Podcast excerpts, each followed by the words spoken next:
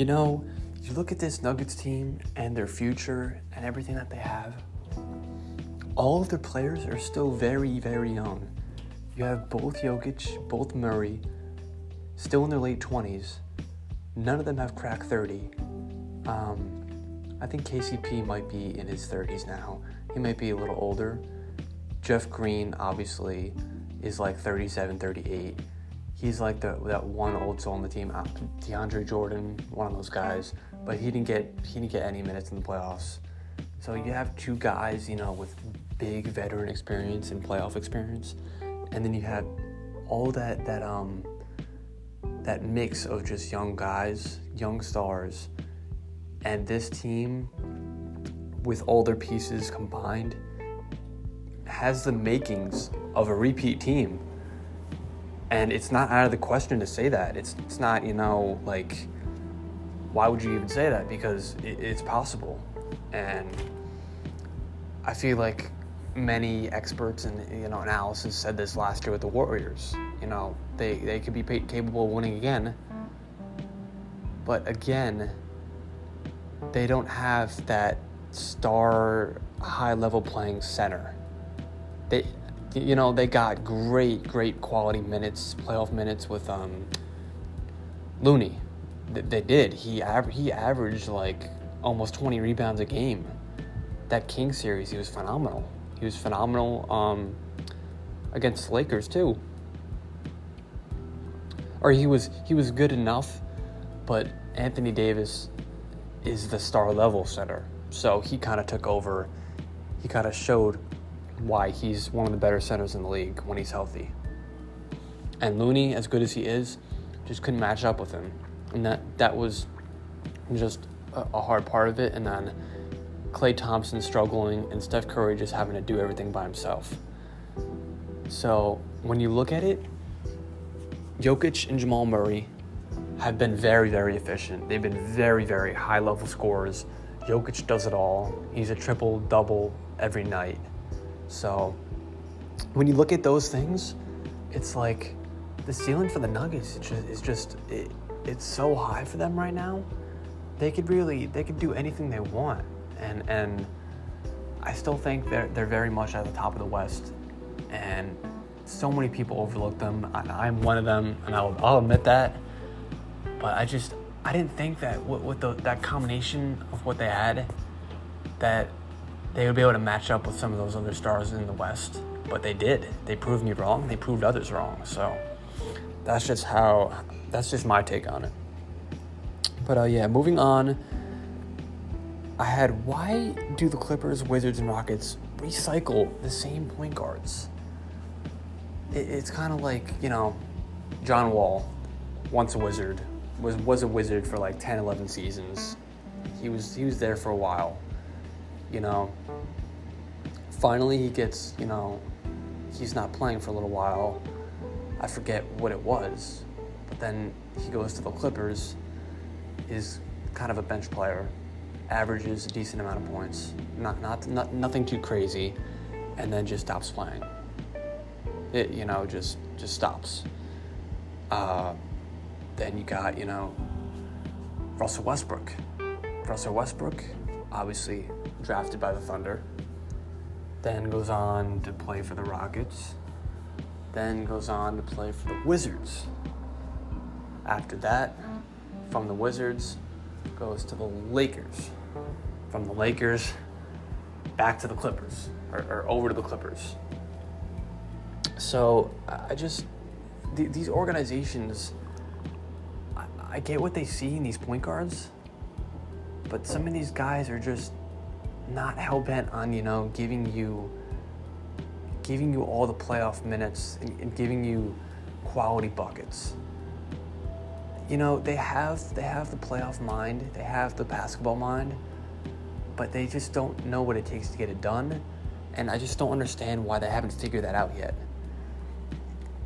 You know, trust is one thing and you know seeing something in a player is another but you gotta you know look at look at these teams uh, look at these guys and say to yourself you know we're not getting anywhere we're not getting anything done as an organization it, we're going backwards almost so i just the, the recycling of, you know, Chris Paul, Russell Westbrook, James Harden, all these guys, it's like these guys don't have what it takes to win. To win in the playoffs. That they just don't. They, they regress. They, you know, they kind of just get in their head too much. And it, has been going on for the, their entire careers. And it's something that needs to be brought up, like with these teams. Like, what are you guys doing? Like, seriously. I, I hope they figure it out, you know. Um, I was a Wizards. I like the Wizards because of John Wall. I like the Wizards because of Bradley Beal. I thought they were, in the early 2010s, they were a great duo. And it's sad that they didn't, you know, make a big playoff run. But, you know, I'm just, I'm hopeful that these teams can get out of this and, you know, come back to reality almost. But, uh, yeah, with my last topic before we finish off on the se- on the season is just my expectations for the next upcoming season. You know, I, I expect, like I said, the Nuggets, if they're if they're fully healthy, you know, I think they're gonna have stretches of bad games. I think every every team does coming off a championship season. So I don't see them winning as many games as they did last season. Maybe they surprise me again and it wouldn't surprise me at all. But at the same time, I think you know every championship t- team coming off a win has their lulls, has their stretches of bad games. I think they still will either get the the first or the second seed easily, probably the first seed, but I don't think they win as many games. And honestly, I could see them in the finals again. I want to say that the Celtics are going to have that great season again. Are going to have that 2022 run that they had. That playoff run where they sweep the Nets, where they beat Giannis in the Bucks, where they beat the Heat and Jimmy Butler. But I just look at this team and I just see a bunch of guys that, you know, fall short when the pressure's really on them. And that's been that's been the tell the tale with Tatum and just pressure just just cracks under it. And they need a guy like a Dame, even though he doesn't want to go to Boston, who lives up to the hype, who lives up to the pressure, who who you know shines shines his brightest when the light is on him, when it's facing him. That's a guy that they need so badly with Tatum to you know get him going and ignite that fire in him that we've seen so many times before in the playoffs. But we need him at the next level, along with a guy that is great under pressure. That's what the Celtics need. And that's what's going to take them to that next level, man. It really is. So, yeah, with that being said, I expect nothing less of greatness from Jokic these next couple seasons. I think he's he's only going to get better which is crazy to say because this dude is averaging a triple double every season. It's ridiculous to say, but it's it, you can't not deny the greatest Jokic at this point. You cannot, you know, you, you can, you know, you cannot like him all you want if you're, you know, Suns fan or, or Warriors fan or Lakers fan or whatever you are, but you gotta respect the dude. Like he's just out of this world, like literally out of this world. But yeah, with that being said, guys. Can't believe this um, this series is coming to an end of this season. Thank you guys for watching again. I really appreciate it. Um, if any of you are listening, give me suggestions. You know, anything I should change for next season, things I should do differently. Uh, should I have on more guests? Should I have on less guests? Should I do more solo episodes? Should I uh, add more guests on? I, I, don't know if that's even possible with this app, but uh, let me know suggestions. Let me know how you thought these this series went or how it's gone so far. But yeah, guys, with that being said, thank you guys so much for listening. The few of you that have, I really, really appreciate it. And uh, yeah, peace.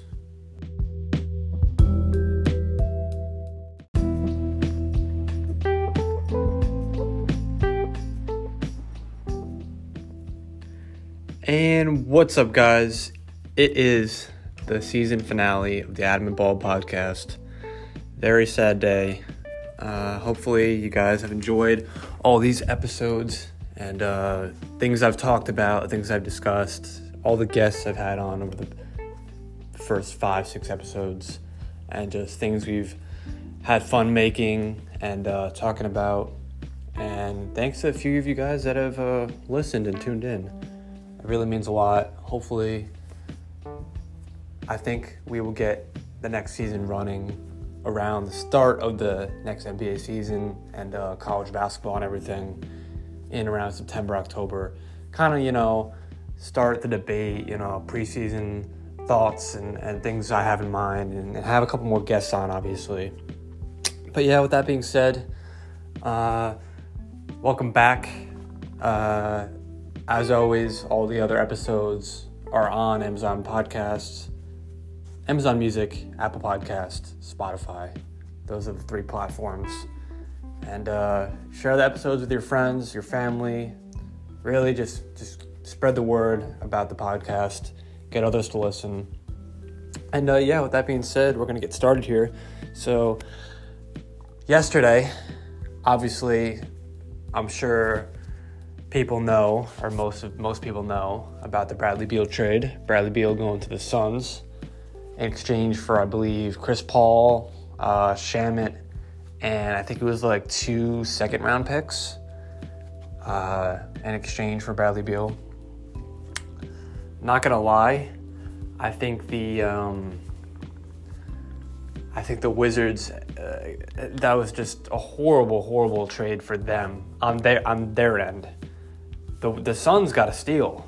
They got Bradley Beal, obviously. And I like how people are automatically jumping on the whole, you know, I'm sold on this trade. You know, the Suns, they really got a shot this year or this coming season or whatever they want to say. But, you know, it goes back to they have they had Kevin Durant this season, and yes, he came through midway through the season. He wasn't he was, he was not, you know, already on this the the team to begin the season.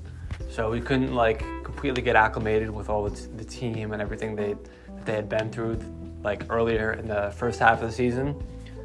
But at the same time, it was like Kevin Durant, you're there, you're there to get them to take them to the finals, take them back from where they were in 2021.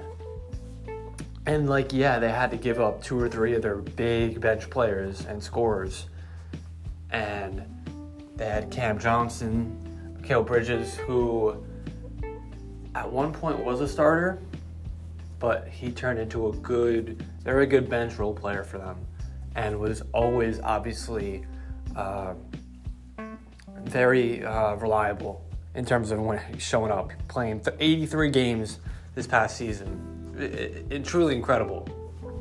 Like we do not see players like that uh, going in and out uh, of lineups, you know, injury, but this guy manages to stick through it and plays every single game and more in this NBA season. And that is just truly incredible to see. And I, am glad we have a few players like that left in the NBA still. I really am. But yeah, with that being said, I'm a Bradley Beal fan as much as anybody else. That's how I feel about him. You know, I thought, you know, with my Celtics, if if uh, Jaylen Brown with this offseason was not uh, willing to take that max contract deal and wanted out of Boston, that um, Bradley Beal was a perfect option for them. A perfect option. Uh, he's almost like a Jaylen Brown, but at a slightly higher level, or almost what Jaylen Brown would be if he was on a team like the Wizards or the Rockets the potential to average up to 30 points a game or up near it. Because Bradley Beal has been doing that last few seasons. So, with that being said, Bradley Beal coming to Boston, Jayson Tatum and Bradley Beal, uh, I believe Bradley Beal is from St. Louis, so they're already familiar with each other, and they've, I think they played with each other at one point but they, their chemistry already is just there, and we know that they're close. So I feel like that's another very important piece that a team like the Celtics definitely need, along with their other players that, that um, have taken them this far. Derrick White, uh, Rob Williams, all those guys that have taken them to the point, to the finals last season. But you add Bradley Beal, and I think he's a much better ball handler. He's much better at keeping down turnovers than Jaylen Brown.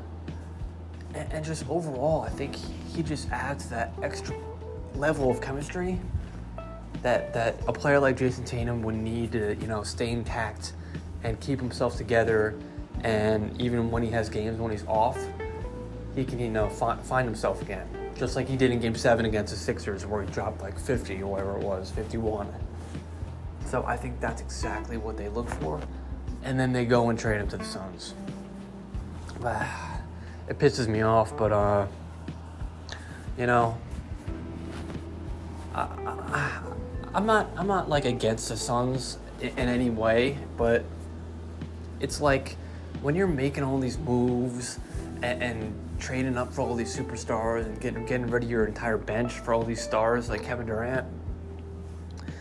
It's it's like you're you're just asking for you know to get ruined by a, a guy like Jokic, a guy that's st- stuck with his team for all these years, a guy who was drafted uh, 140 or 140th or something like that in the in the draft. Uh, I forget it was like 70 years ago during a freaking Taco Bell commercial. Like you're just asking for that almost.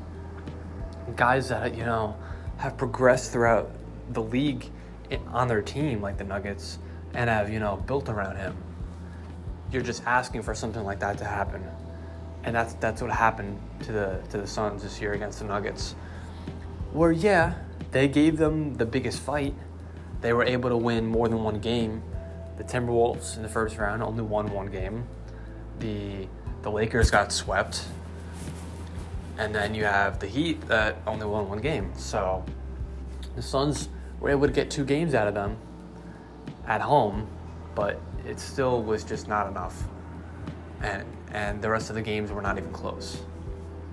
So do I believe that Bradley Beal could take them to new heights? 100%. But I just think, especially, it's going to help them out with having the full NBA season to work around this and figure things out. But it just goes back to the Nets team, right? James Harden, Kevin Durant, Kyrie Irving, all together on a team. They make the playoffs. They go to the second round obviously they lose to Kevin Durant's shoe. And Kevin Durant, uh, or they, yeah, they lose to Kevin Durant's shoe because this dude had, had decided to be one shoe size bigger than the three point line. And then, you know, you know what happens after that. They lose. Uh, it counts as a two, and not a three. So it just, it's little things like that. And I, I just, I don't think it's this organization like the Suns is just built on winning a championship. Like we saw it in the 2021 finals even. You know, they go up 2-0 against the Bucks, lose four straight games. So, I, I just and another thing for me, the most important thing for me is DeAndre Ayton. You know, he does not look like he wants to be there. Even with getting Kevin Durant, even with now getting Bradley Beal he just does not look like he's he wants to, to stay with these guys. And he just he just wants to be out of there. And you could you could tell in the playoffs he you know he struggled. He struggled very very badly in the playoffs this year. He looked like just a casual role player and, and where Ayton should be a high caliber star level player center because he was drafted number one overall and he does not look like a number one overall player lately at all. So I think as soon as DeAndre Ayton, either they do something with getting him out of there, acquire you know some good bench players for Ayton, maybe a couple draft picks, and you know, or maybe they don't. Maybe maybe they want to keep DeAndre Ayton. You have to motivate him and and get under his his shoulder and, and, you know prop him up and be like you got to make things you want to win a championship you have to be part of that. You have to be willing to you know make sacrifices and put the work in or else we're not getting a championship. So I know that's how I feel about it. I think DeAndre Ayton clearly does not want to be there, and that, that's just another part of how they've fallen apart since going to the finals two years ago. So, yeah, with that being said, I'm going to go on to the Nuggets, like I talked about, winning that championship against the Heat in five. I did say that they'd be able to take it to six games, the Heat. I was wrong. You know, the Heat put up fights in, in like one or two of the games. But then we just saw, you know, the size mismatch and Jokic and just every other player. You know, Bam had a phenomenal finals. He did. He he shocked me. He really did. But Jamal Murray taking it, his game to the next level and what we saw in the bubble, another great part or a great example of how they were able to take over, how they were able to take over in the playoffs. Then you have Aaron Gordon are you kidding me, Aaron Gordon? This this dude was playing lights out defense, getting up on players, you know, imposing his will, getting up, swatting shots out into the arena. Like this dude was playing out of his mind. And it's not only Jamal Murray and Jokic. You know, I don't think that they would have been able to win a championship. You know, they in the bubble they didn't have Aaron Gordon on the Nuggets. They didn't have um, KCP, Kentavious Caldwell Pope, he was on the Lakers. They didn't have either of them, and they didn't have Bruce Brown. Those three guys made a, a, an exceptional difference in how they played and, and the run that they went on and the dominance that they showed. So it was not only the dominance of Jokic, the dominance of Murray, the, the overall dominance of that duo, but those three guys really just made the difference. And it's why why they got that championship and why they look so good. Bruce Brown, he shocked me. And on the Nets, he showed signs of, you know, um, high level